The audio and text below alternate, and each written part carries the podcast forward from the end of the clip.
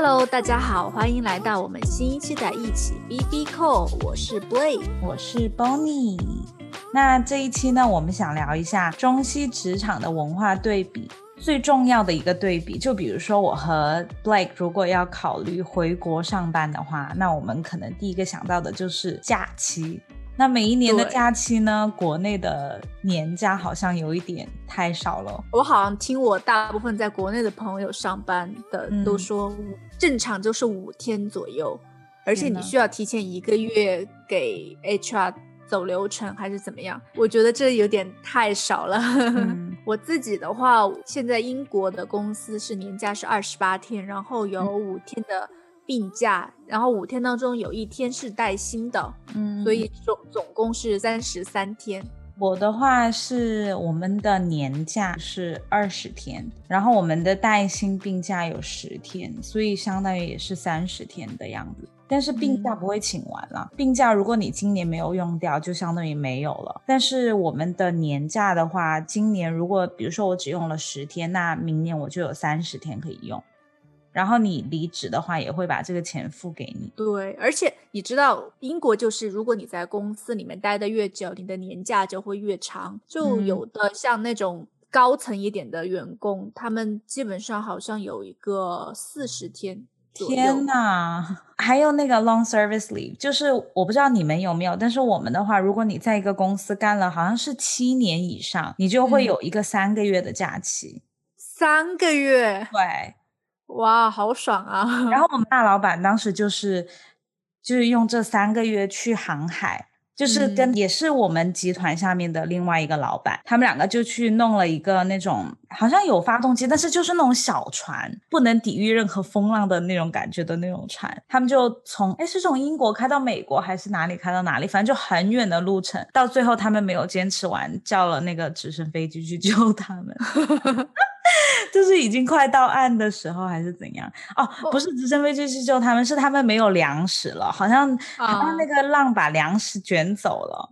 反正那我我觉得这很好啊，这一年差不多三分之一的时间不用工作就出去玩。没有，但是那就只是你干了七年才会有那一次的 long service leave。哦，只有一次，我以为每年都有三个月。没有没有，我说我说天哪，这也太爽了。对，因为你在这个公司服务很久，就是对你的一个奖励。哦，嗯，那我们就只是四十天而已，一年四十天而已，那也两个月了好吗？但是你知道，欧洲其实很多公司，我们公司没有了，但是其他我知道有些公司是可以买年假的。我们在之前那一期讲过，就是可以也可以累到四十天的。在欧洲公司工作的话，假期真的还是算蛮多的，和国内相比，我觉得这个是也是有一点让我就说，哎，要不要回国？就有一点让我对退却。年假的话，你也不用看任何人的眼。脸色，因为其实请的时候自己自觉一点话，也会挑一个大家不太忙的时间，然后可以协调的时间跟大家调。然后如果你调好，你申请基本上都会批。而且像病假我们也很好请啊，早上起来头痛不舒服，跟老板说一声就可以不用去了，而且也是带薪假。嗯，因为有时候回国的时候跟朋友出去玩，然后他们就说啊，不知道假期请不请得下来，就觉得听起来感觉很 很着急。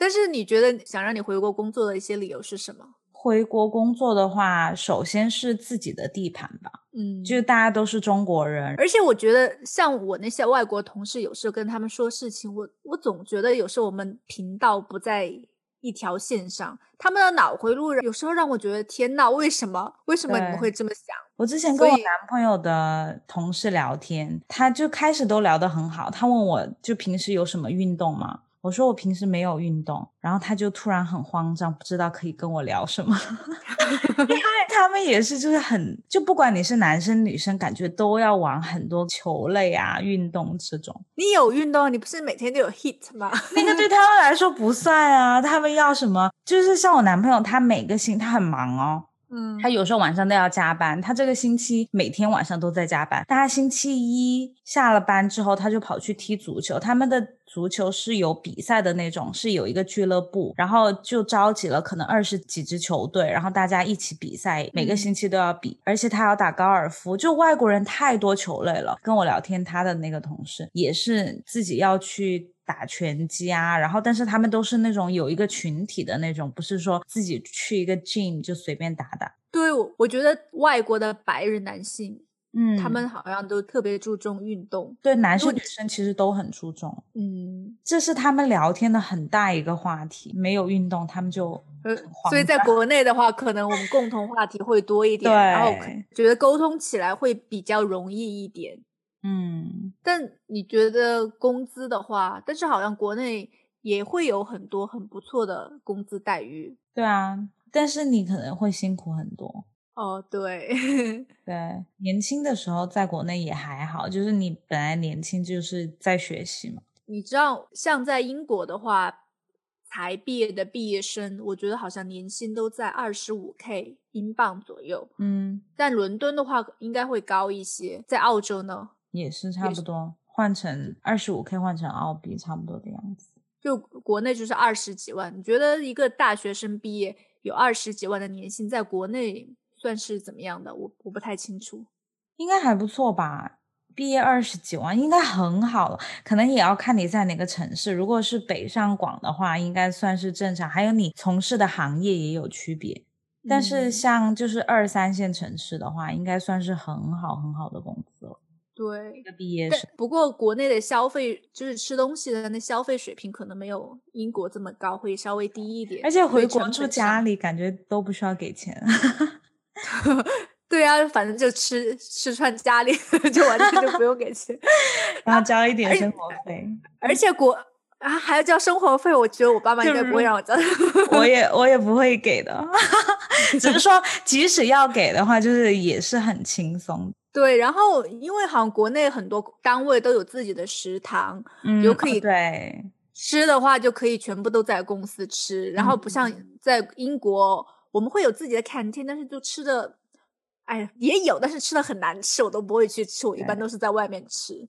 我觉得中西方啊，职场文化还有一个不一样的，就是在中国的话，当然不是每个公司都是这样子。但是我之前上班的，就是回去实习的地方，我观察到，就是在上班的时候，有些同事在没有特别认真的工作。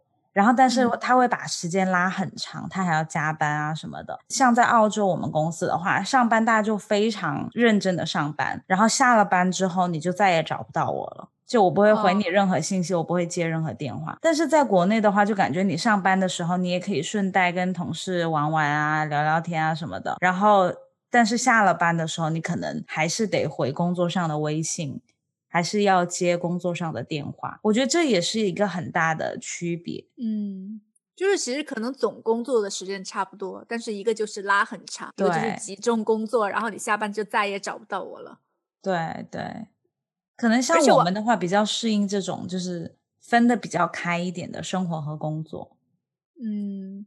而且我觉得在国外还有一点就是，虽然好像听起来起薪还不错，但是我觉得发展真的很受限。当然你很优秀肯定不说了，但大部分的话就是像我们这样的普通人，就好像你在国外的职业发展发展到一定程度，就会有很大的限制。你觉得继续在这个公司发展，你有可能当上什么？General Manager 或者是 General Director 之类的嘛，我觉得对我来说真的很难在我们现在这个公司。我觉得我的发展就是很有局限性，因为毕竟可能是我是一个中国人，然后就有这种情况。就虽然大家都说啊平等，讲个平权，大家都是平等的，但是你在升职的这条道路上，就是还是会因为你是中国人的身份有很多阻碍。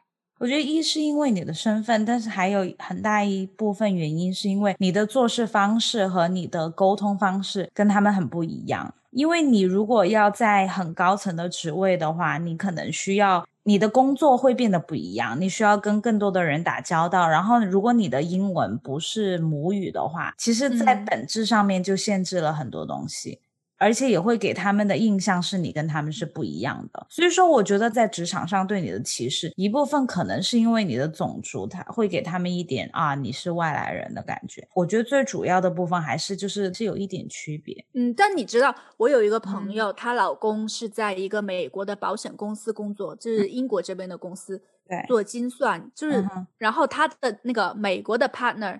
就是要经常联系的，也是个中国人，是个华人，是个 A B C，在美国长大的。嗯嗯，他就是工作能力应该是没有问题的，他就被派到英国来，因为他在英国做完这个项目回去以后，他在美国就是要升合伙人的，就工作能力绝对是没有问题的。然后他带领的那个 team 下面是一个。下面有一个英国人，一个英国的白人，就每天都是吵不完的架，完全不听他说什么，就每。天都吵架，就他说什么叫他做什么，他全部都不做，就这样瘫着，然后可能就扫扫雷啊这些都不理他，他就很。气愤，天天都吵架，然后就去给总部投诉他，叫他吵了他叫他滚，结果总部最后的决议只是把那个英国人那个白人调了一个，嗯，就是你知道那种保险业在英国是。很传统的一个行业，他们会有自己的一个那种一个比较保护自己的措施吧。我们分析都觉得，可能那个英国人就觉得，你一个中国人，你凭什么领导我？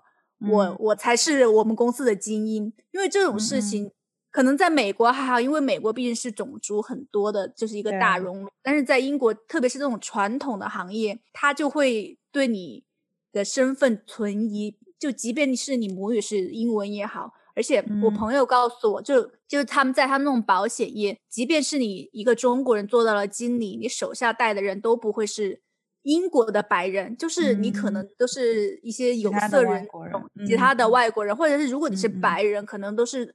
什么东欧的白人之类的，嗯，所以你看，你看像人家不服管，我觉得英国人可能是有这个傲气的，嗯，对他们真的就是有那种不知道，还以为自己是大英帝国，可能以为自己是皇室吧，有皇位要皇室的后代，对，他就他可能就觉得你一个中国人，你凭什么领导我？嗯嗯嗯，就有这种思想，所以所以我觉得在职业的发展道路上还是很受限制的，和国内比的话。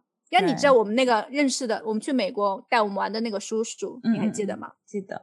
他在美国不是在也是很厉害的一份工作吗？他在高盛工作。你看他美国待了二十几年，他前几年也回国了，在一个呃很不错的一个科技公司做做那种技术总监，给的年薪也很不错。